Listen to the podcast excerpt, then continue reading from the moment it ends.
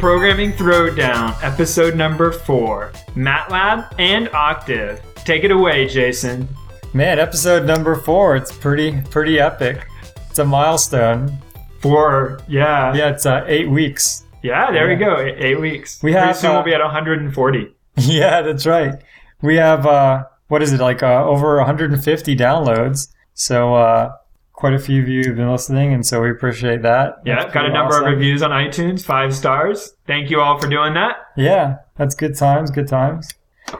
Um, so I think uh, there was something in the news about like Amazon with their like EC2, their cloud server went down. Did you see that one? Yeah, it was all over the news all day. Saw a bunch of that. Their web services went down. I, I, don't, I guess it was all of them. Their S3, EC2, all of them. Oh, really? Oh, I thought it was just EC2. Um, maybe. Okay, I'm not really sure about that. But yeah, I saw Uh. that the Amazon's stuff went down, and that it's interesting how many popular websites now are actually running on top of Amazon's web service. I guess that's a um, praise of how good it really is. But things like uh, Quora, which is a question and answer site, was down. Um, I know Heroku, which is a was bought. Um, who is it bought by? Oh well, it's a company that's a platform as a service, and they host like Ruby apps and stuff. And I know they were down. I think Dropbox was even having problems. Yep. Um, pretty much, you know, a, a large portion of the popular websites we go to and use every day use uh, Amazon Web Services as a backend because they've done such a good job making it so cheap and reliable. And then it goes down, and then it's like, uh oh, the world comes to a halt. Yeah, I mean, this is similar to uh, what was that one company started with an E that they did uh, email surveys and they got hacked, and as a result, your email and your name got leaked out. Oh yeah, a couple weeks ago. I, I, I know Yeah. about. I got an email from TripAdvisor saying that my email got leaked out, and then I got one from the university that I was a student at, and then I got. Uh, and it's always the same exact email every time. I got another one from uh, I think American Airlines, and all of them used this one service that got that had an exploit. Yeah. So it's common. It, it's it's surprising because a lot of uh, people let their what is it called? I guess white labeling, right? Where you make a product, but then somebody else can basically put their own label on it or Right. their own front end or hide it. It's not obvious to people that you're using their back end, and so. Yeah, it's kind of interesting that when Amazon went down, all these websites that are completely unrelated to Amazon went down as well. And the e company was Epsilon. Oh, that's right, Epsilon. That's it. So yeah, it, hopefully they'll come back. I, I guess maybe they're back by now, but um, yeah, it was you know down for a couple hours, or whatever, which is a pretty big deal with the their increase in popularity. I guess they've been down once before, and um, when that happened, it was a while ago. They weren't quite as popular, and and they came out and were really apologetic and said, you know, we're not going to settle in making our product better until it's perfect. Right. I mean, the interesting thing about the Amazon cloud is just how accessible they've made it. I mean, there's that library, that Python library PiCloud, where you can take Python code and run it on the Amazon cloud with like virtually no effort. I just, it literally takes your function calls and uh, tries to guesstimate. I think you might have to provide it like what, what actual data you think that function is going to use. But um, it handles, you know, sending it to the cloud, uh, you know, and you can poll the cloud and say, "Are you done yet? Are you done yet?" And then as soon as it's done, it'll let you know. And uh, so you can you can you can be using the cloud right now um, from Python and many other languages uh, with just a trivial amount of work, and that's that's very interesting. It really puts a lot of power in our hands. Yeah, and it's uh, obviously lucrative for Amazon. I, I saw some some article. We, we don't have this in our news, but they were talking about that. Oh, you're pointing out to me that Dropbox runs on top of of Amazon storage and how much a year is in the millions that Dropbox. Yeah, it was about four to- million a month. Oh, a month? Yeah. Oh, wow! I thought it was like per year. So yeah, they're paying a lot of money to Amazon to to have this because it's so accessible. It's so easy to use, and it's they're doing it at a fair enough cost. You know, it's cheap. Yep. So, so what have you been spending uh, a large portion of your last uh, day or two doing?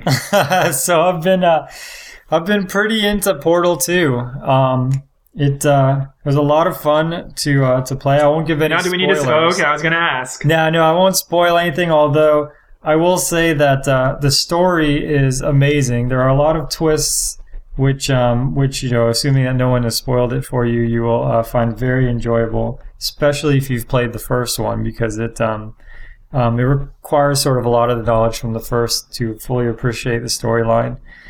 Um, but yeah, so Portal 2 is kind of interesting. Um, so they preloaded all of the data for the game onto your machine when you um, pre-purchased the game. So in my case, I pre-purchased it about a month ago, and it actually loaded all of the content at that time.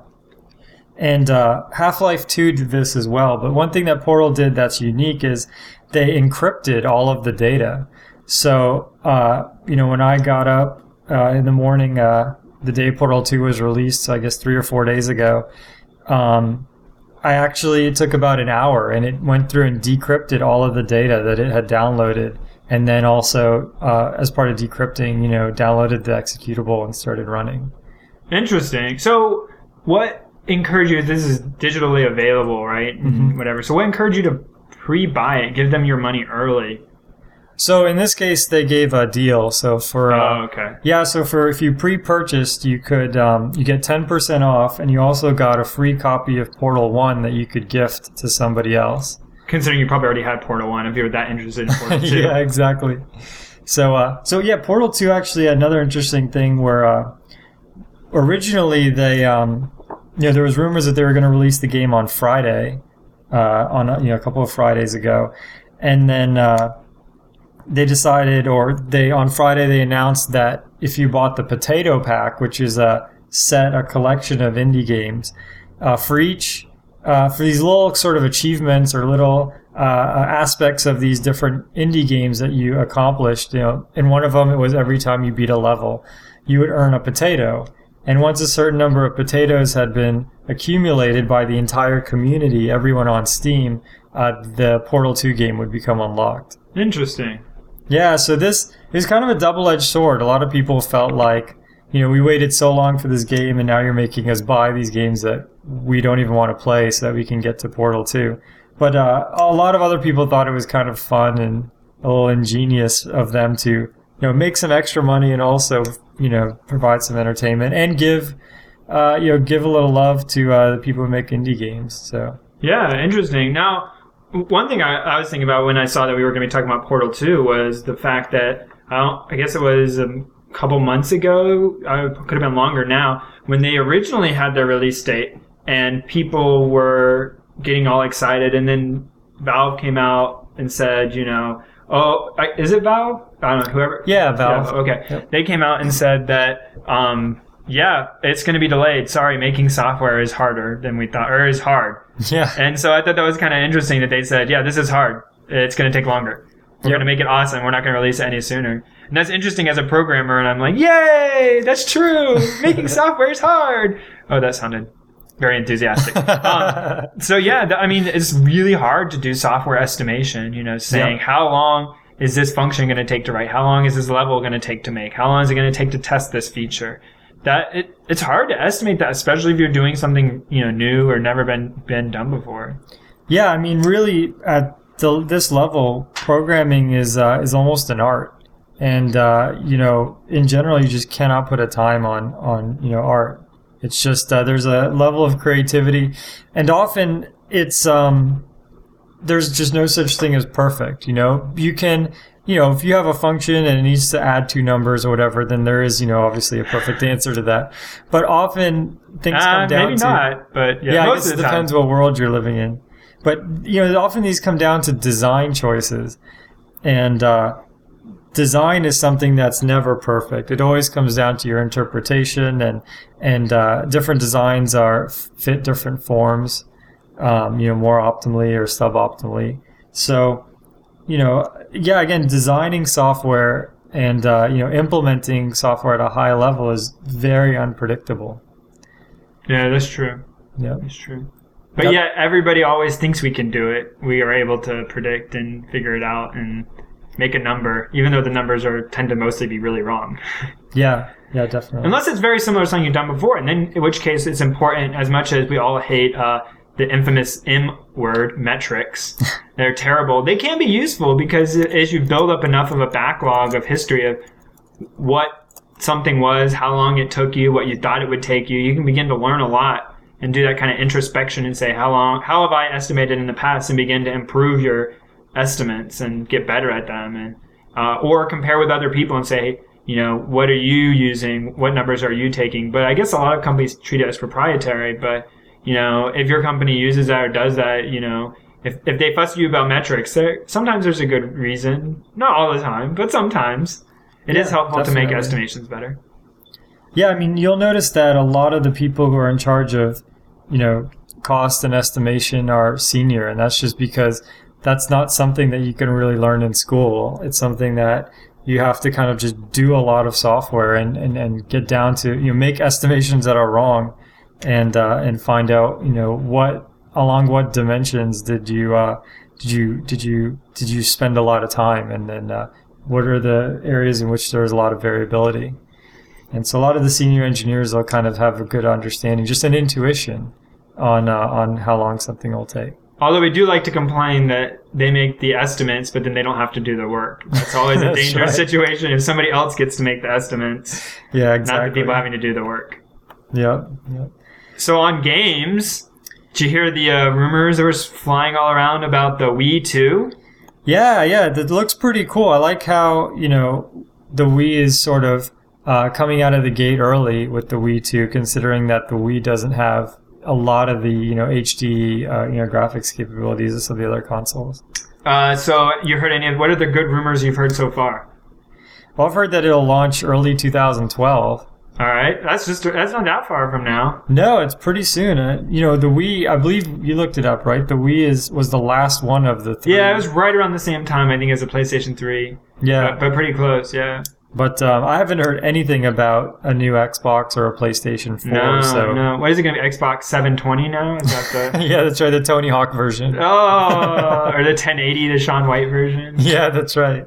Um, yeah, so I heard that they, they were talking about maybe having touchscreen controllers on the uh, for the Wii because there was a big deal that you know the Wii One kind of forsook going the route of blingy eye candy and instead went the route of having new intuitive controls and having the ability to get up and dance around your TV and look completely stupid. But people loved it, and um, when they did, it, it kind of helped them capture a whole new audience of people that weren't into gaming before is the idea. And um, that that's pretty interesting that they did that. So i'd be it'd be cool if they kind of continued that path and say we're gonna everybody else now kind of has motion controllers right? And xbox even has the Kinect, which has no controller to do the motion. That's kind of cool and everybody's kind of catching up. So now it'd be interesting to see if they're able to actually leapfrog everybody again and say yeah we are totally going to do this new amazing thing nobody else was even thinking about. That would be pretty cool Yeah, one thing that Nintendo did, which it didn't catch on just because of the price point and the way that gaming works in the US, but it was pretty popular in Japan and it was it was actually awesome technology. The GameCube had a thing where you could plug in Game Boy Advances uh, into the GameCube, as many as there were players, and um, you would actually play on the Game Boy Advance. Um, and so there would be one screen. So the GameCube would be on your TV, just like, you know, a regular console. And that screen would be shared by everyone. But your Game Boy Advance controller, you know, has its own screen since that's a portable console itself. And that screen would be private information that only you could see. So, uh, for example, there was a game called uh, Four Swords, Legend of Zelda Four Swords. And it was a multiplayer Legend of Zelda.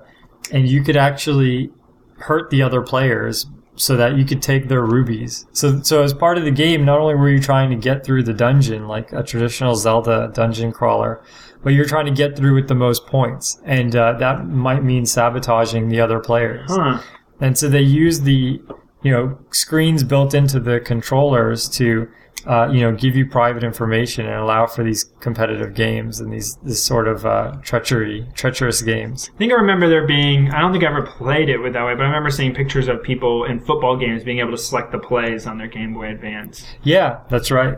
And so Pretty the cool. problem at the time was that you know you had to either buy four Game Boy Advances and a Ugh. GameCube, or have three friends with Game Boy Advances who all wanted to play that game.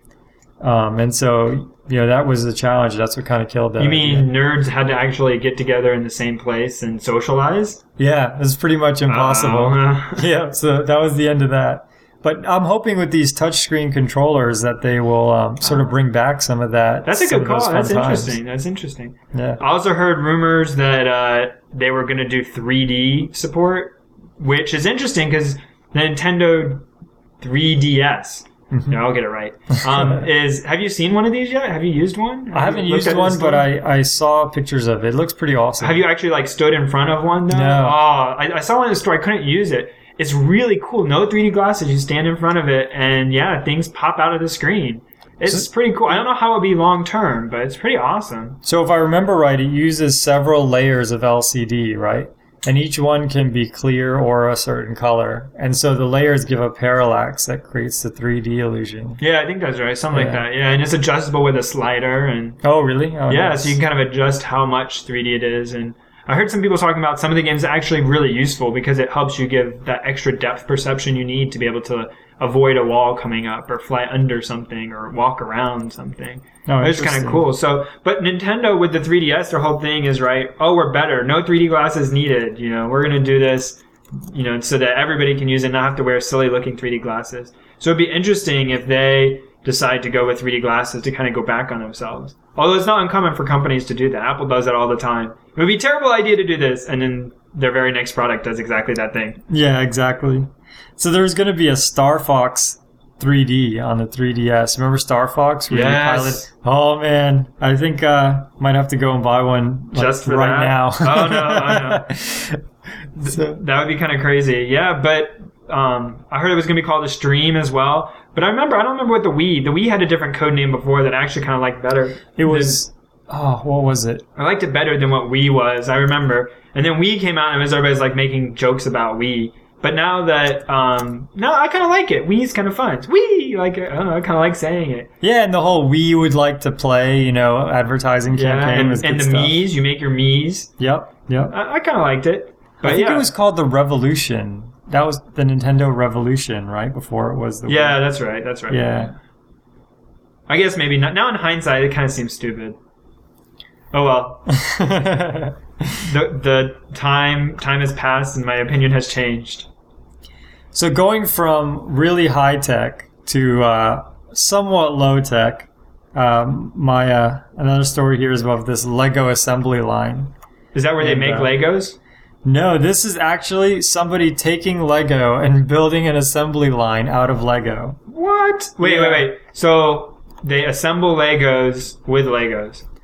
That's right. Is that right? Okay, That's okay. right. I, I gotta I keep keep track of this. It's like it's like meta. Okay, hang on. Keep going. All right, keep going. Yeah, I think this this counts as you know the first like reproductive organ that's ever been made out of Lego, because uh, now he's able to. If it can produce itself, then uh, then we have a complete species here of Lego. Uh oh. Uh, I for one welcome our Lego overlords. that's right. So yeah, you guys should definitely uh, visit the blog and, and check this link out. Yeah, this it has a killer video. Um, you know, it just it sounds like the big dog robot walking because all these different Uh, Mindstorm Big Dog's awesome. yeah, all these different Mindstorm parts, um, axes. So can it rebuild itself, No, or it just re it just builds other things? yeah. Right now, it just um, it's pretty simplistic. It only has four robot arms, um, but it can. I think it can build. Uh, it builds these little cars. And, Oh, that's uh, kind of cool. Yeah, it can build like a block. You can take Legos and build like essentially a bigger Lego, like a macro Lego block, by stacking several of these together. Yeah, I got interested recently in the, I guess it's called the RepRap, which is the idea of, of a replicating machine that can replicate itself. hmm So it prints, it, it prints parts and it prints parts for itself so it can make new itself.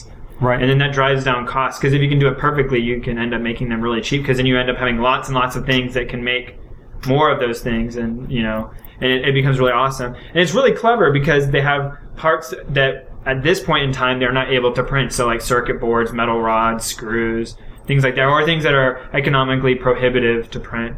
But, um, and then they call those things vitamins, which is things your body needs but can't make. And so I thought Ah. it's kind of clever. And it's really interesting. Maybe I'll have to talk about that sometime. But yeah, this sounds like not quite the same thing because it can't make its own self out of Legos, which would be even cooler. But maybe it's a step in that direction. Maybe something will inspire it and make its own bootstrapping Lego factory, and then one day giant Lego robots will appear outside of our house and knock, knock, knock. We've come to take over. Give us your children. Uh oh, that would be good. But yeah, you know, it's really interesting how with Lego Mindstorms you can do just about anything. Um, you know, it's uh, I believe Lego Mindstorms, it's its own language, right? Have you ever Yeah, used it? no, haven't, but I know that they have. Um, in typical over-the-top nerd fashion, I think people do a lot with it. But I, I think originally it came out, and I remember it being a visual language. So you actually had like little parts that you would drop on for an if statement or a, a loop, you know, and you could drop those little blocks down, and then it would go to the little brain, the controller brick, or I'm not sure what their term is for it, and and it would control the other Legos. But now I think they even have the ability, and then they had a language you could write in. But I think people even have where you can write in C now. Yeah, according to Wikipedia, you can write in Java and C now Nice for yeah. Mindstorms. Yeah, and so this is really interesting that. You So know, if you listen to our first podcast, then you'll have the language C under your belt. You'll know what you're doing, and then you can Yep. go program a Lego factory to replicate itself. yeah, if you do that, definitely let us know. We will have you on the show if you can build a self-replicating Lego factory. That Yes. would be epic. Especially if you learn about C from us. Oh yeah, that would be even better. Yeah, yeah. Or tell your friends, and maybe they'll learn about C, and then go do this Yeah. in maybe a year or two or three or four. so yeah, I mean, a lot of these robotics problems are problems that actually you'll encounter, like you guys who are in computer science at university or at high school. Uh, you know, something like uh, path planning. You know, when you do path planning, uh, you might look at just a little, you know, circle in a maze trying to get through this maze, and you might not be thinking about real applications. You might think, well, when in real life am I ever going to be in a maze? I mean, There was that one silly. time. oh yeah, the Minotaur. Oh man, that was rough. I really wish we had a laptop there to run for our lives. But I should have studied better that A star algorithm. yeah, that's right. But um, you know, robotics, the, the way the robot arm moves is actually path planning. So you have the robot arm sort of the positions that it wants to be in as sort of the goal, the exit of the maze, and where it is now as the start of the maze. And sometimes, you know, it has to move to the right so that it can swing to the left without hitting a wall. Uh, with the know? different joints. Yeah. Yeah, exactly. Kind of like an octopus arm, you know. So um, uh, there's an example of where you know algorithms that you see in computer science school that you think you know who's ever going to use this, and then you find out later in life, oh, everyone uses this, you know. Plus, let's admit it, robots are awesome. Yep. Robots make anything cooler. I think every comp sci class should have a Lego Mindstorm. And lasers. That's right. And uh, uh, well, no, well, I was gonna give a Portal Two spoiler. I almost- no, stop. Stop, stop, stop. We'll just stop And- with robots and lasers. and portals. okay, uh, I haven't played it, so if I give out any spoilers, it's completely accidental. That's right. So, uh, what is your tool of the bye week? So uh, on the on robots and building things and you know atoms as opposed to bits, my tool of the week this week going a little bit different um, with the the Texas Instruments MSP 430. Don't you love it when companies name things cleverly? Yeah, I was gonna say. I mean, now I know exactly what that is. Yeah, I'm don't so you? glad. Th- that's just the mind meld that's going on here between Ti and us. Um, so, so this is kind of interesting. Um, I- I've used before another product that's kind of in the same vein as this called the Arduino. And um, the Arduino is an Atmega chip with a bootloader and a little board that comes with it. And for I think it's like twenty dollars and an awesome interface. And they made it all open hardware and it's pretty cool. And you can use it to do all sorts of interesting things. And there's a great community that was built up around it. And I really liked Arduino. People use it to do a lot of things. Um, but kind of similar to the Lego Mindstorms, where people use stuff for more than it's intended to and kind of do a lot of work instead of picking the right tool for the job or learning the next thing. They use what they have and do really creative. But if uh, all you have is a hammer, everything becomes a nail, right? So Right. um, people use Arduino to do a lot of things that um, are really clever and cool, but it could probably be done easily, more easily or cheaper. Because one of the things is even though Arduino is cheap at twenty dollars or so, depending on what version you get, um, it's not something you want to leave in a project or leave in something or you know because it's twenty dollars. I mean, that's kind of you know I don't want to just go wasting twenty dollars all the time. And so the Texas Instruments response to that is to try to build up a community around some of their products, and, and they do, you know, they're like, you know, dominant in the DSP market um, for industry. And so they say, how do we get to these consumers? Because these consumers, these people in college, they will eventually work in companies and they'll be able to do stuff like, you know, themselves. And plus, these, you know, chips a lot of times are very cheap for them to make. So if they can sell a kit for it, you know, more power to them. It's awesome. And so this MSP 430 um, thing that they have now, the launch pad, oh, I guess it does it'll actually be my 12 week MSP 430 Launchpad, is um, kind of an Arduino competitor that is sells for four dollars and thirty cents, shipped to your door, you know, everything included. That's awesome. So uh, I I can't recall when I bought mine, but it, I think it even had a USB uh, connector in it. So pretty oh, much you have one of these? yeah, so Oh, I, I have I have one of these. Um, I've not done too much with it, but it is pretty cool. Oh, it says 430 plus shipping. Maybe uh, that's changed slightly, but I don't I don't think shipping's very much. It's pretty small, but it's a pretty nice kit. And it's interesting because at only four dollars and thirty cents, um, a little easier to leave that in a project now. And Yeah, um, it's not exactly the same as Arduino, but it's kind of similar. And um, you know, we do a lot of open source tools for the or free things for the tool of the week. But this is something that's really cheap and really cool because I remember being in you know high school and being interested in electronics and you know making things out of magazines. And not a lot of that today at that level, but there's a lot of stuff on the internet today that we didn't have when we were growing up. And so something like this, when you're you know younger, you know your parents don't necessarily mind giving you five dollars for for something or whatever, um, and then you know use their permission, and then maybe they'll let you. Uh, they they can put in their credit card information for you so that, that you can get one of these.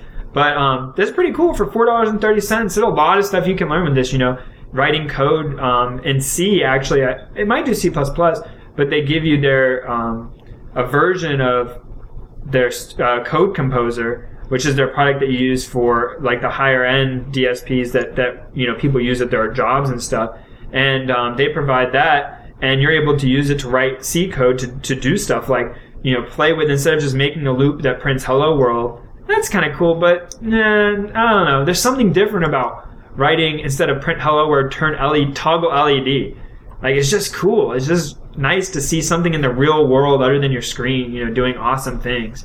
Um, hooking up a servo and making, watching it move, or you know, affecting things. It, it's it's fun. It's I, I don't know. I'm kind of into hardware. I know you're a little bit more uh, high level software than I am, but Yeah, I um, wish you know it's something I want to get more into. I just I'm kind of ignorant on it right now, but I am really interested. How does it? So I might show the ignorance here, but ha- let's It's say you have a servo that you want to communicate with. Yep. Do you have to buy a TI servo, or I mean, is there a library, or how does this work? So um, on the MSP 430, uh, there probably is example code out there. If not, it's not that hard. But no, so um, what happens is, is servos are um, controlled by something called pulse width modulation, um, which is, is a programming show. So maybe this is out of context. But oh well, we're going to learn something new today. Yeah. So pulse width let's do it. modulation, which is given a set, and I'm going to flub this up for any electrical engineers listening. So tune out now, please. resume this in about three to four minutes. This is like an anti-spoiler. It's like we know we're not going to spoil anything good on electrical engineering. yes. Uh, so the idea is you've got a set rate. So let's say, you know, every one hertz, you're going to have a cycle, once per second, just to make it easy. It would never be that long because that would be too much delay between um, signals. But so you have one second cycle rate. So the servo will say, for instance, center position. It will be a 50% on, 50% off. So if 50% of the pulse width, so that time of one second, if for 500 milliseconds the pulse is high and the rest is low, it's going to be centered in the center position of the servo because the servo Ah. goes from a plus degrees to a minus degrees. It normally doesn't do continuous rotation. If you make the signal less than 50%, you normally have it centered in your in your window, so it's a little hump in the middle. Um, so if you have it for 250 milliseconds, that depending on the servo could be full over left. Um, and if you have it for 750 milliseconds, that could be full over right. And so varying that width of the pulse allows you to control the position of the servo. And then the servo holds its position once it's there by itself. it knows if you keep sending that pulse, it knows how to stay there. And if somebody tries to go move it or push against it, it'll try to move back to the right place. So it's a closed loop thing in itself. Ah, and that pulse width is a way of communicating to it. So in that way, you can buy any pulse width modulated servo and it'll work. Now there are newer servos which communicate, for instance, like on I squared C or something, um, which is another protocol, so it wouldn't have to be specific. But you just kind of got to know. And other people are out there doing this stuff, and you can buy servos really cheap online. Like we're talking like a dollar, two dollars, three dollars, four dollars, five dollars. You know, I see a lot of servos for five dollars. They're not great servos, but you can make a move and do little things. And um, yeah, so a lot of times you can find sample code to do it. I don't know if the MSP 430 has, but a lot of the DSP chips have a library set up to do pulse width modulation, where you basically just say my cycle length is this time, and my current pulse width should be this, and then it handles all the rest of it for you. Oh, so it's got its own like while true kind of thing going on there. and it's in hardware so that you don't have to waste CPU cycles sitting there. Ah. Because if it was using the CPU, you kind of spent a lot of time trying to sit there managing, making sure it's right. Hmm. This way, you can kind of tell the hardware, go do this, and then it just sits there and does it for you. Cool, that's awesome. Yeah, I want to make I want to just just get started making really simple things, like something that would like unscrew a bottle, you know, bottle cap or something like that, and uh, get started. So maybe I'll pick up one of these launch pads. Yeah, so um, Launchpad is my tool of the biweek, and yours? Nice. So my tool of the biweek is along a similar lines, along the lines of getting into hardware. And uh, so the tool is SketchUp, Google SketchUp, which SketchUp by itself is just a 3D uh, modeling tool, but um, it doesn't do texturing. Uh, and it's not focused on texturing as most tools are and on authoring you know 3d content for you know video games or for movies. Sketchup is about drafting and it's about sort of designing something at a, at a high level. So that's why if you see sketchup you know models they'll often look very flat. And um, that's because what you're seeing is what's the focus is really on the geometry of the model and not so much on how it actually looks. There's you're not going to find a ray tracer. You're not going to find like lighting and mirrors and all these fancy things that you might in in uh, in renderman which makes you know shrek in those movies. But if you want to just rapidly prototype it has an extremely slick user interface. And uh, it knows that because it's a design tool that the geometry is not going to be very complex. You're not going to try to model someone's face in SketchUp, uh, you know. So it uh, it lets you like mess with the different vertices and different geometry at a low level, knowing that that uh, you're not going to be dealing with millions of these objects, and um, because of that, it gives you a lot of flexibility. So SketchUp actually integrates with something called the Thingomatic, which is uh, done by uh, MakerBot, and you can uh, buy this Thingomatic kit, and it'll actually work in tandem with SketchUp to produce 3D, uh, I guess lithographs. Is that the right word? Uh, Uh, pr- printed. Uh, Yeah, ba- basically 3D, like real 3D models. So, so in yeah, other it words, extrudes little bits of plastic. Yeah, so you can in SketchUp you can make a model of uh, you know a sphere or try and like grow your you know make a design a model of your hand or or a model of a little spaceship, and uh, you can export your SketchUp model to MakerBot, and it will actually construct it in 3D out of a plastic resin. Yeah, so I, I wasn't paying attention that this was your tool of the week. So earlier I was talking about uh, the the RepRap, that this is kind of the same idea. RepRap is similar to the MakerBot. It's the not the open source version of the MakerBot, but an earlier version of the MakerBot, something that um, How do you spell it? RepRap R E P R A P. Oh, okay. And so this is one that is, you know, with kind of the intention of bootstrapping itself that I was talking about, does kind of something similar to the MakerBot though, where it prints things out of uh, what I, I guess it's rods of plastic plastic string, goes into a little extruder and it puts little dots at a single layer. Then it moves the platform down or moves the extruder up, and then places another set of little dots, and slowly, you know, layer by layer, it builds up. So kind of like an inkjet printer. But instead of you know the paper moving out, the head moves around, and then the platform and head separate, and then it prints again, slowly building up the structure. Nice.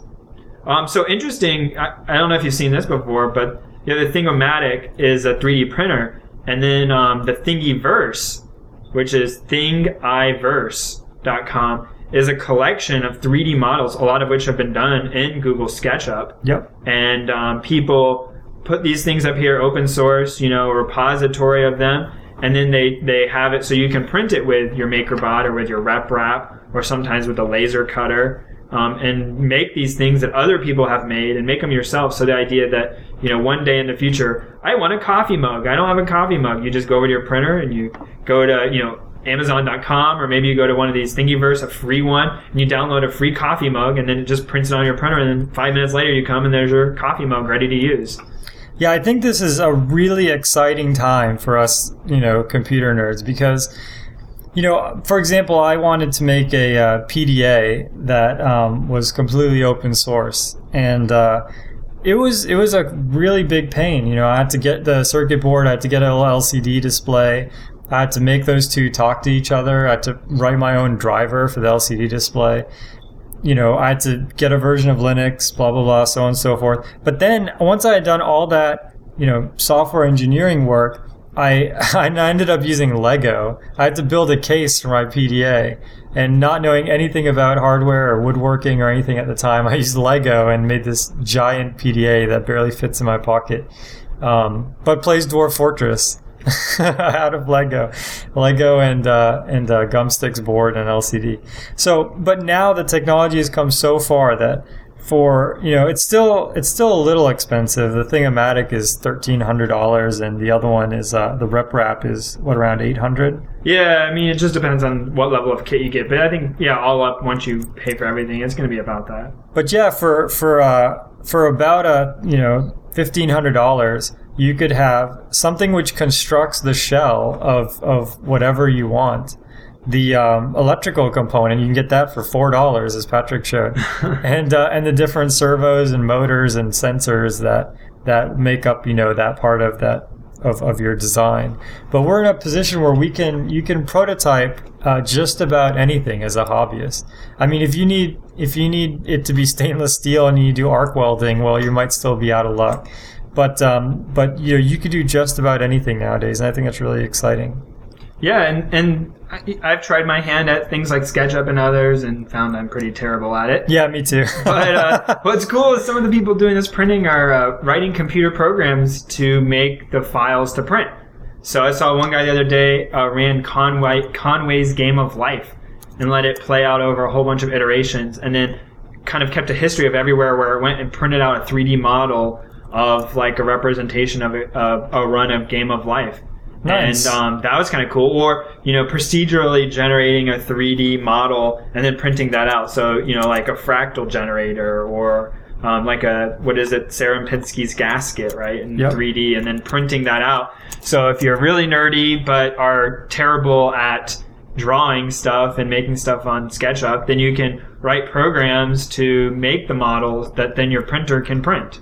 Yeah, and Patrick made another good point earlier, which is you know, both SketchUp and uh, MakerBot, and probably the RepRap too, have a library of existing models. In fact, SketchUp has a massive, massive database, and you can get everything from buildings, famous buildings, you know, completely modeled in SketchUp, all the way down to like, you know, a model of a hand. You can get different like I don't know tools. You get there's a scissors that you know you can you can download just the model instead of having to make it yourself. Huh. Yeah. Can I print a house to live in? Maybe. I don't think you could print a duplicate of your house though, because your house has the printer in it, and uh, you would uh-huh. have to print the. So if printer. I made a model of my house, I think this was an XKCD comic. That's right. Uh oh. The model would have to be in the model, which have to be in the model. No. Uh oh. So don't so, model perfectly every detail of your house. That's right. And then try to print it. Yeah, that would fail. Or model it. Yeah, bad idea. Yeah. So I'm going to give a shameless plug here to uh, to Endless Forms, which is close enough to what we were talking about. But endlessforms.com is a website that's run from a couple of colleagues of mine out of uh, Cornell, and this is a um, evolutionary computation program for generating three dimensional art. So uh, I don't really know how to describe this, but basically you start on there and it just has these random geometries of different circles and patterns, and you can kind of see what they look excuse me, what they look like in 3D, and then uh, you kind of you have you you pick from this population. Like, oh, I like. Okay, this okay, so. I'm here now and I see one that says mushroom. So what do I do? So what you're looking at when you go on endless forms are these are the top rated um, um, forums that other people have made. So they've evolved them or they've That's right. So you click on start anew. Okay. It's going to give you a set of individuals. You pick some parents and you can mate them and see what their baby would look like. Interesting. Oh, then- okay. So it's, uh, these are it's giving me a bunch of random ones. Right. And so the hope is that in the same way as, you know, the fast lion catches the prey and, and natural evolution, survival of the fittest um, propagates, in the same way, you know, the, the shapes that you find the most pleasing or the most amiable for this session um, will start to propagate. And uh, you'll end up, you know, with your own species of 3D shape. So these guys are uh, going to be at the GECCO conference this year, showing off their their forms.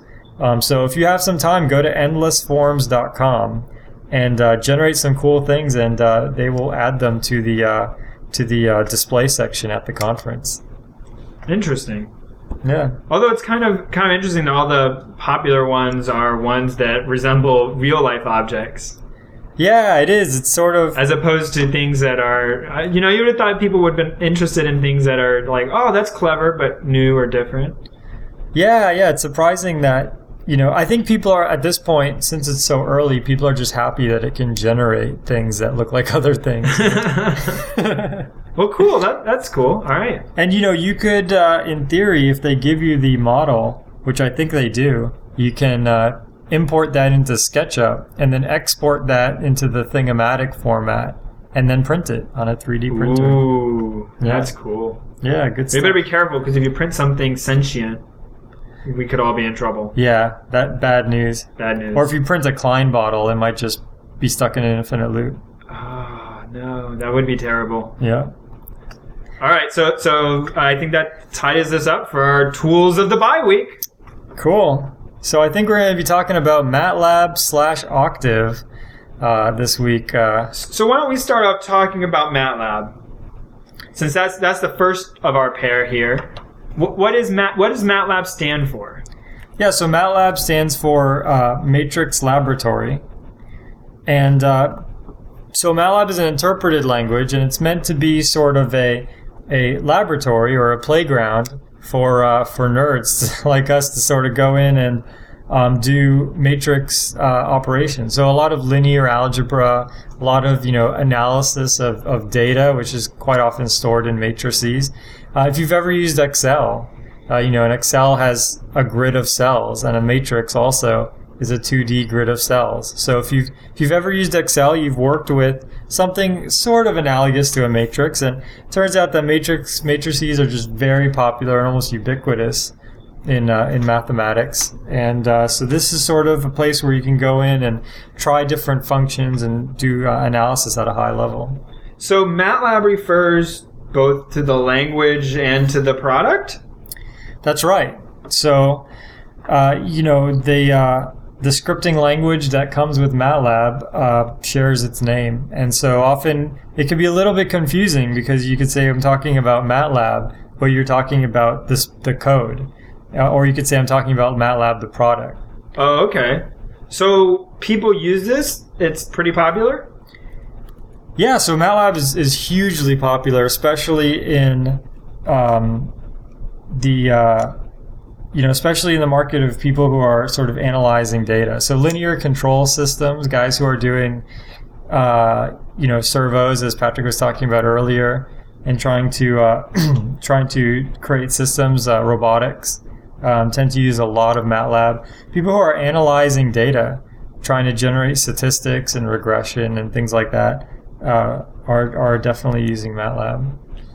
Interesting. Uh, it's also really popular in, in school. I remember in, in university that everybody seemed to be using it. All the professors, at some point, just like all of a sudden, all the professors assumed you knew MATLAB, and I was like, "No, wait, what? MATLAB? What's that?" Yeah, I got burned by that too. I went into image processing. It was a uh, uh, master's class, and uh, yeah, he said that everyone will program their assignments in MATLAB, and I'd never seen MATLAB before. And uh, yeah, everyone has to kind of go through those moments Uh, you know, in our case, it was MATLAB. Maybe some other people had the same situation with C. But everyone goes to that moment where it's like, you know, you walk into either a job or a classroom and someone says, everyone's doing everything in blah, MATLAB, Erlang, whatever. And uh, Oh, I would so- love it if I walked in and somebody said we're going to do everything in Erlang. that would be pretty intense. Yeah, it would be a challenge. But one of the cool things about, you know, programming throwdown is that, you know, we're going to keep throwing down these languages. And at the end, we can get to the point where if you walk into a job interview and they say, here we only use, you know, Haskell, you can, you know, step up to the plate and swing a home run by saying, oh, yeah, no problem. Piece of cake.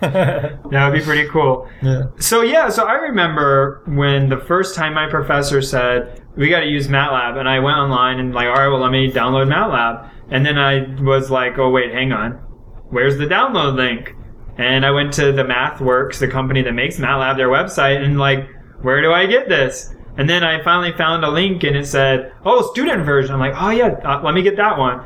And it said hundred dollars, and I went, what? A hundred dollars for what? What is this for my class? Oh man! And I quickly scrambled to find out that you know, oh yeah, some the university has an agreement to have it on their computers, and so I could go to the lab and use it there and avoid having to pay the hundred dollars. But I know a lot of people who had to buy to have it on their computer.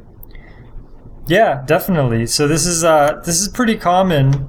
Uh, you know, not so much in programming languages, thankfully, but uh, it's common in, in the workplace and academia where you'll end up with vendor lock-in, which Vendor is lock-in. yeah, vendor lock-in is idea where That sounds like a German word. Vendor lock-in. it's, it's happiness at the discomfort of other. Oh no, that's Schadenfreude.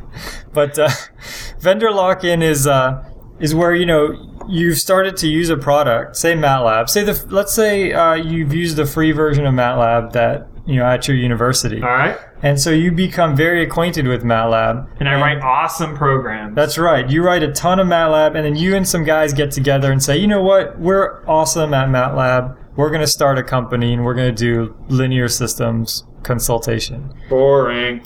yeah, worst company ever. So, so uh, Just kidding. If that's your company, we love you. Oh, yeah. Programming Throwdown at five stars. so, um, so, so your company now is has had in its history an ingranation of MATLAB, and so you're sort of you know, for you to switch to another tool set, let's say you want to switch to Java or something, you would have to rewrite everything. All of this, all of this code that's been built up over the I years. I think I had that job when I was an intern. Converting MATLAB to C or Java. No, converting one, yeah, one language to another that Oh, was really old to something new. Ah, rough.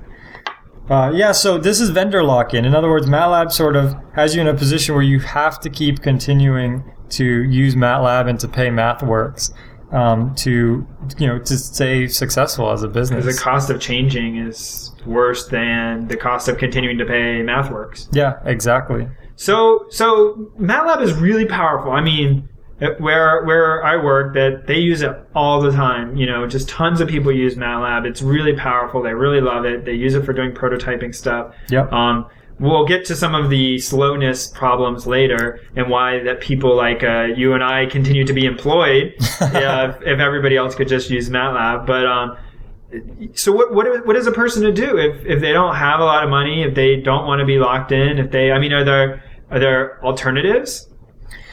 Yeah, so MATLAB, um, the language, has actually been re-implemented by uh, another group, and it goes under the term Octave, or specifically GNU Octave.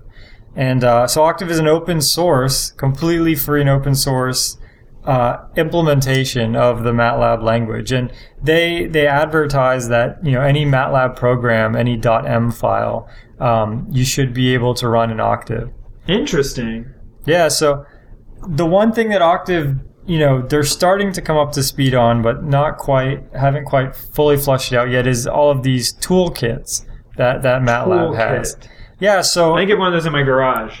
yeah, so this is uh, this is this is sort of the bread and butter of MathWorks. You know, they actually generate most of their business from selling these custom toolkits.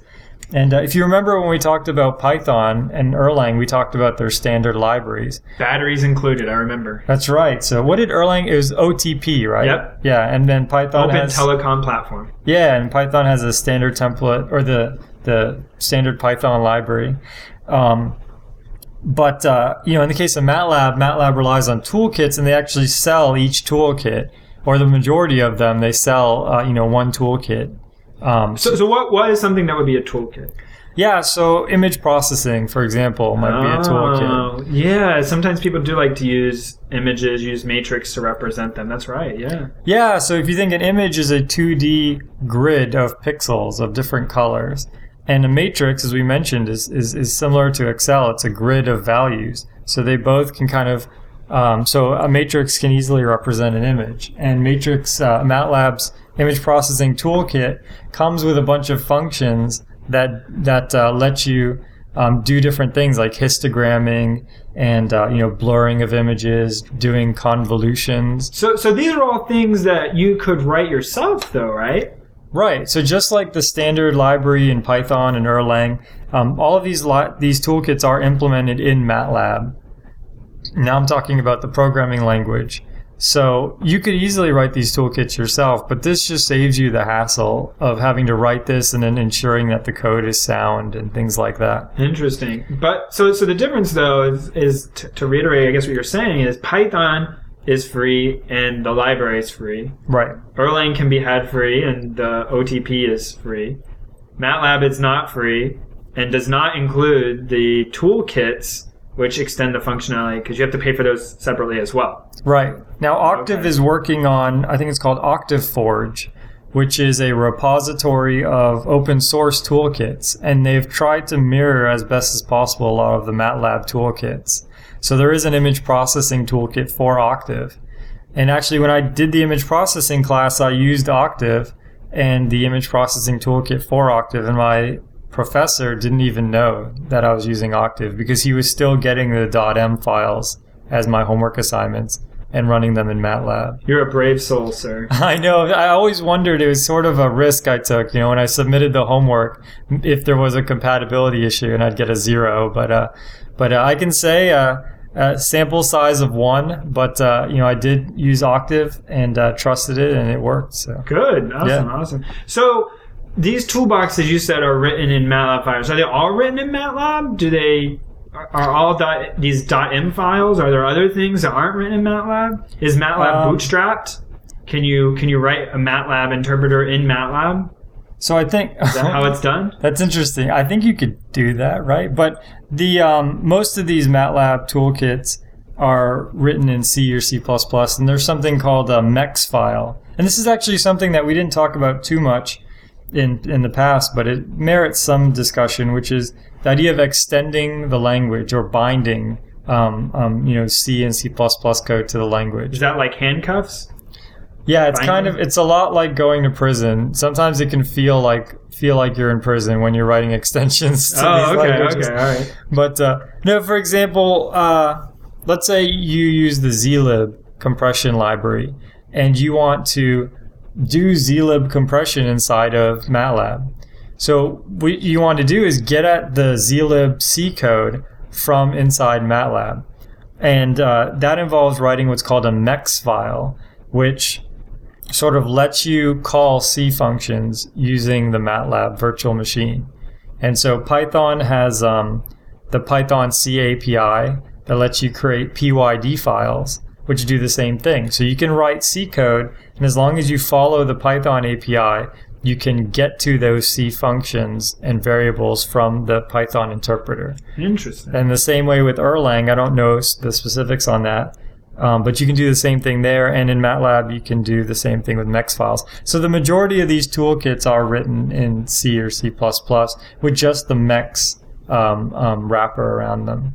That's pretty cool. Pretty cool. So so MATLAB is an instance where they do write it in something else instead of writing it in itself. Right. So, you know, MATLAB, And it says of, here that GNU Octave is written in C and C++ for sure. right. Yeah. So most of MATLAB is written in, um, in other languages, in lower level languages. But there are parts which are written in just MATLAB. Yeah, so so is MATLAB? Here's a question. I'm going to put you on the hot Uh-oh. seat. Oh, here we go. Says MATLAB a compiled or an interpreted or a semi-compiled language? Well, okay, so let's use what we've learned on the podcast so far. So, it sounded like I heard that it, it it did some sort of pre-looking at it, almost like the Python files. So it isn't completely just interpreted. So I'm, and I'm pretty sure it's not completely compiled. So I'm going to go with the hybrid between the two. Yeah, definitely. You got it. Oh, we need a buzzer sound, like- a ringer. Bing! Yay! What do I win? So you win. You win another question. Is ah. MATLAB statically or dynamically typed? Ooh, good question. Yeah. Have we even talked about this? We have. I don't think we have talked. This is a first. Is Maybe an you should introduce typing. Okay, so oh, I don't know. Here we go. We'll try. so static versus dynamic typing. Well, let's try to give it short and sweet. Okay. Because we could go on a long time about this, um, and there's all sorts of variations in between, and all sorts of which one's better than the other. And as I think our stand is on this podcast, uh, we're all about right tool for the right problem. You know, expanding your toolbox so you'll be able to solve the problem with the best tool possible. And I think dynamic and static typing fall into that. Um, something that is appropriate for different situations. So dynamic typing, and, and you correct me if I'm wrong, basically means the first time that, that you have a variable. So I have uh, the variable letter x, and I say x equals three. The compiler at it, or the thing that has to run the program, if I don't tell it what x is, has to look and say, oh, you're sticking the number three in x. That must be, and then at runtime dynamically has to decide, oh, that must be an integer. Um, or if I said 3.1, it has to say that's a float or a double. And um, then later, being dynamic makes the makes the thing that's running at the interpreter have to work a little harder. But then later, it allows me to do things like then I could set x equal to the string hello world. Uh, and it can change it for me and say, oh, look, now x is a string. And x doesn't even have to really be a string as long as if it knows what's stored there and what, what currently is there.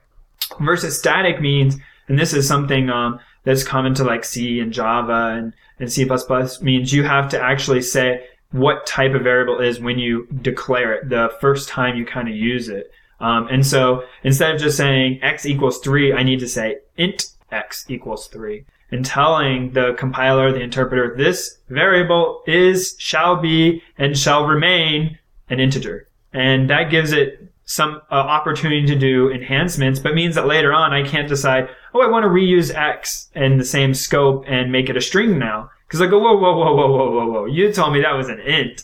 Can't make it a string now, buddy. That's right.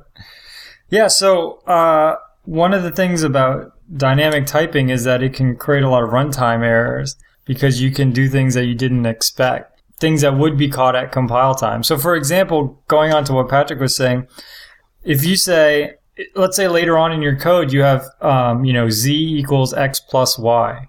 If x is three and y is four, then you know that's fine. It can do that addition. But if in between there you say x equals hello world, and then you try and add hello world and four, uh, that's going to cause a runtime error. Now, you know, in a in a language with static typing, it knows before it even runs the code that x is a, a string or an integer, and so it knows that when you've done x plus y, that that that combination is not valid. You can't add hello world and four; it doesn't make sense. So a dynamically typed language gives you more freedom, but at the same time allows you to make a mistake at runtime, which can crash your program. Oh, okay, interesting. Yeah. So, so back to the original question, MATLAB. Having done a little bit of it, I, I think it's dynamic That's right. Yeah, MATLAB's definitely dynamically typed. because I've definitely said, you know, A equals X transpose and not had to tell it what it was. In fact, I don't even know what it was. Some matrix, I don't even know what the type was, so it must be dynamic. Yeah.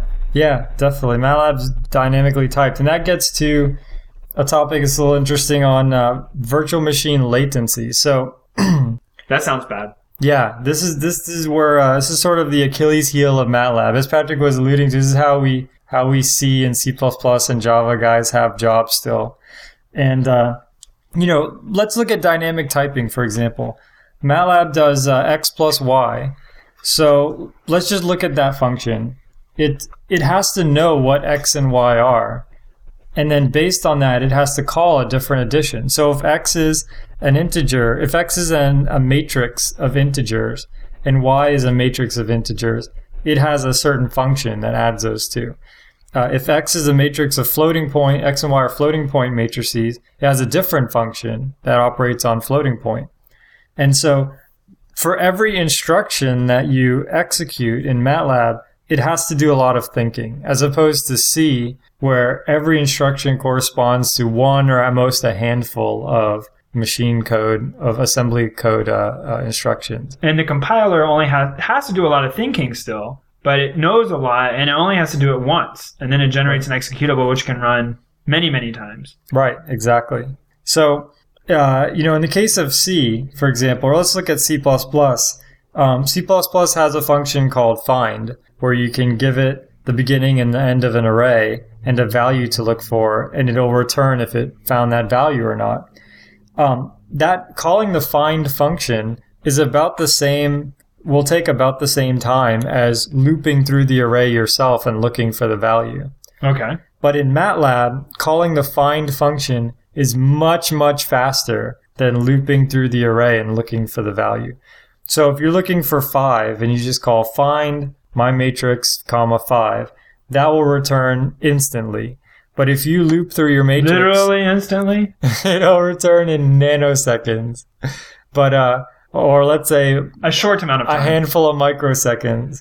But um, if you do, you know, if you have a gigantic array and you write a for loop in MATLAB that just loops through the array and checks for five, that will take on the order of seconds. So it will take, you know, a million times longer for you to loop through. And that's because you're executing a million times as many instructions. And each instruction has this VM virtual machine latency, has this overhead associated with it. So that's because each time when you do the find, you just have to look up the applicable function to call once.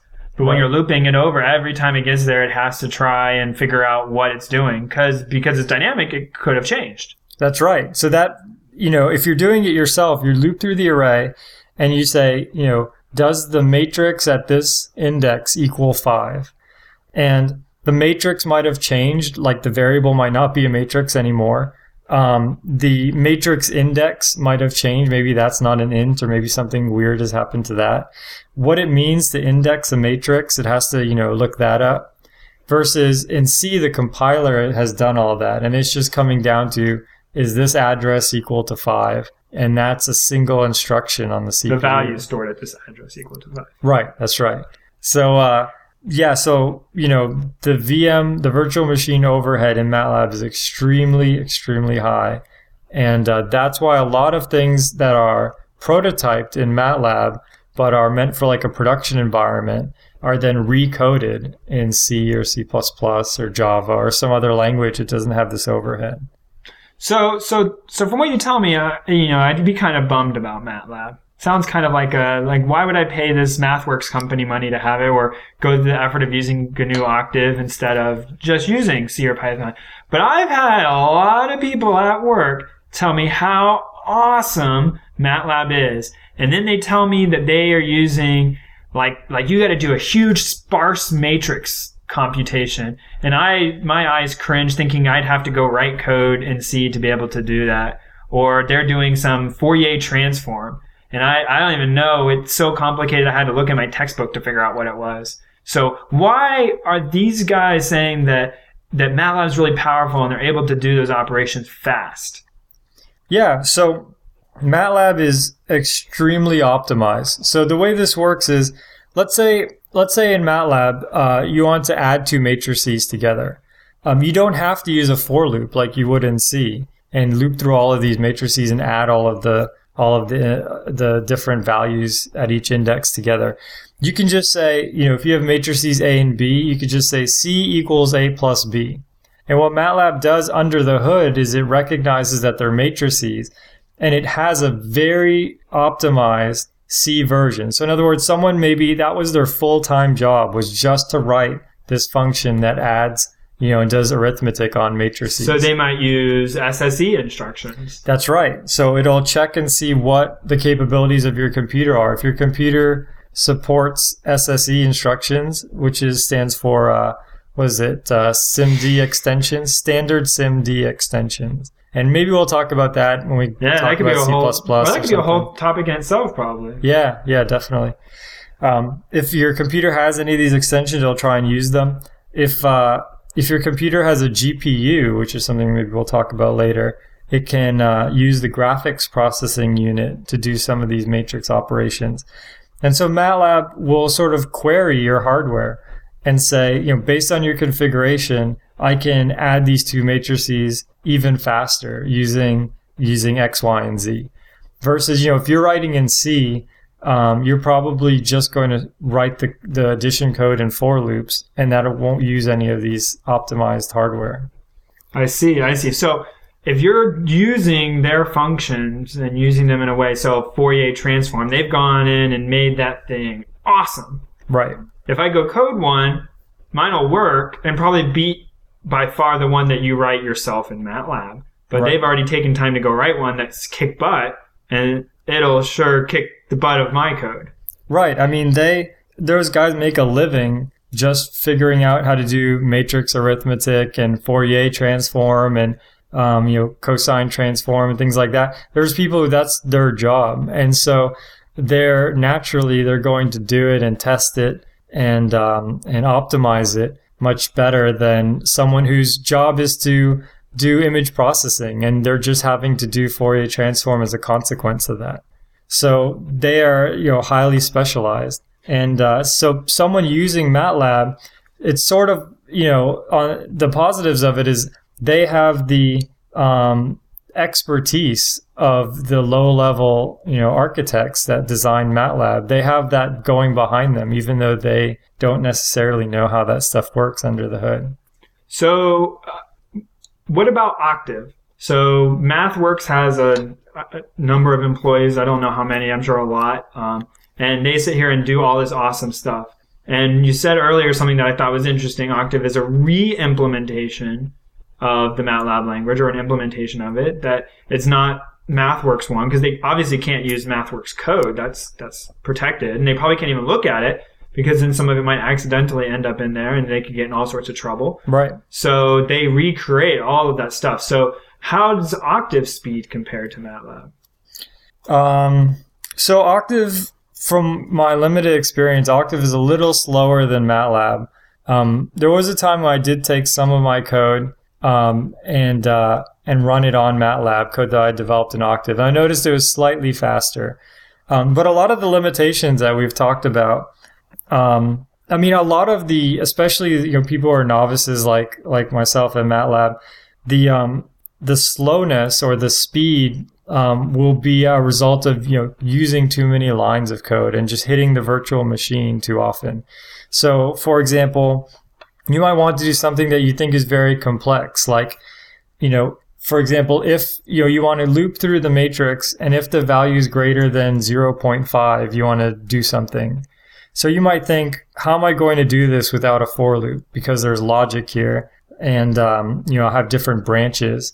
And MATLAB will actually do those things. There's there's single commands that can sort of return all the locations that are greater than 0.5 or greater than some threshold. And if you're clever in MATLAB, you can reduce the uh, number of instructions you're giving it and still do really complicated things. And uh, if you're doing that, your your code's going to be very fast, um, whether you're using Octave or MATLAB. But um, but yeah, overall, MATLAB because they've spent so much time optimizing for different computers is going to be a little bit faster. Well, I think that that's a pretty good overview of the two languages. Uh, Do you have any any other comments? You know, we kind of talk about learning sometimes, but MATLAB, Octave, I mean, there's tons of stuff out there. Lots Yeah. of good stuff. A lot of books written. A lot of professors use it. So there's a lot of tutorials on university websites and Yeah, that's a good point. If you're in university, um, chances are one of your you know electrical engineering, computer engineering classes is going to have a you know intro on MATLAB. Um, often they won't teach it to you. You'll have to you know, they'll leave it up to you to read it, but at least they'll have the material there. And I know that um, at UCF and probably even at UF, you, that's that stuff's public, so you could even get on the UCF website and read how uh, their tutorial on MATLAB without being a student. awesome. Well, you want to close it out there? Yeah, unless uh, you have anything to say about MATLAB? What what about applications? Like what um, What kind of stuff did you use MATLAB on your Arduino? Probably Uh, no, not, right? No, no. Yeah, so you know, we talked a little bit about projects using Erlang last week. I thought Mm-hmm. that might be a good segment, but then for MATLAB, it's a little hard to use. People don't. There are some GUIs and stuff written, but because of the nature of most people using MATLAB from MathWorks, that um, you know, people don't want. They can't give you a program to run necessarily without you having to buy your own license. Right. That's expensive proposition. So not a lot of applications written it. But yeah, I mean, I've used it in, in school, especially and some at work for doing, like you said, a lot of image processing. Um, that, that was a use for it. Also doing, um, some linear algebra type stuff, like, uh, optimizations and stuff there. And some controls stuff was, was there as well. So yeah, I, I used it for a number of those kind of projects. I never had to write anything that was a substantial li- line count, um, or a big complicated project because it's just not really, one time I tried to make a GUI, but it's just not, I didn't find it well suited for that. Right. Yeah, I've noticed the same thing that MATLAB doesn't really sort of play well with others in the sense that you know you can write as we talked about those MEX files, but um, the interface is very cumbersome. And MathWorks, you know, they're in the business of sort of writing extensions for MATLAB. And if they make it really easy for you to interface MATLAB with other aspects of your system, then they're sort of working against themselves there and to some extent. Um, but with that said, MATLAB is a phenomenal tool for prototyping, for doing data analysis. One thing we didn't talk about, but MATLAB comes with a graph, uh, graphing, you know, Oh, tool right, built in. So you can actually go into MATLAB or Octave. You can download Octave right now, type in sine of x, and uh, it'll actually display a graph of the sine wave um, on your computer.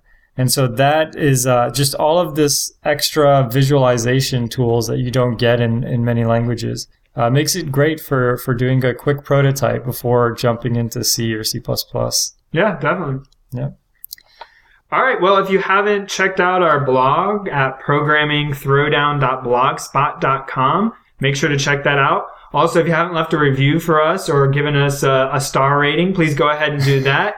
Uh, if you love us, make sure to, tell us. If you hate us, well, you can tell us that too. Rate us five stars because we're so hate inducing. uh, so yeah, go ahead and leave your, and those of you who have, thank you a bunch. It's really encouraging, helps us, uh, keep our spirits up and wanting to keep doing this. And, uh, hopefully we'll continue to hear back from some of you about what you like or what you don't like, what you'd like to see in the future, what you'd prefer for us to stop doing. Uh, how much you love, uh, Jason or how much you love me. Uh, either one will work. And, um, yeah, check it out. Yeah, if if uh, if you don't give us any love on iTunes, we might have to start uh, lacrimology, which is uh, a reli- This is off Wikipedia here. A religion that supposedly embraces pain, and it's released through crying as a means to move to a higher state of being. This is Oh, okay. With that, I, I, I think I think we're gonna be done. Until next time. right. Have a good one, guys. Keep on programming. The intro music is AXO by Binärpilot. Programming Throwdown is distributed under a Creative Commons Attribution Share Alike 2.0 license.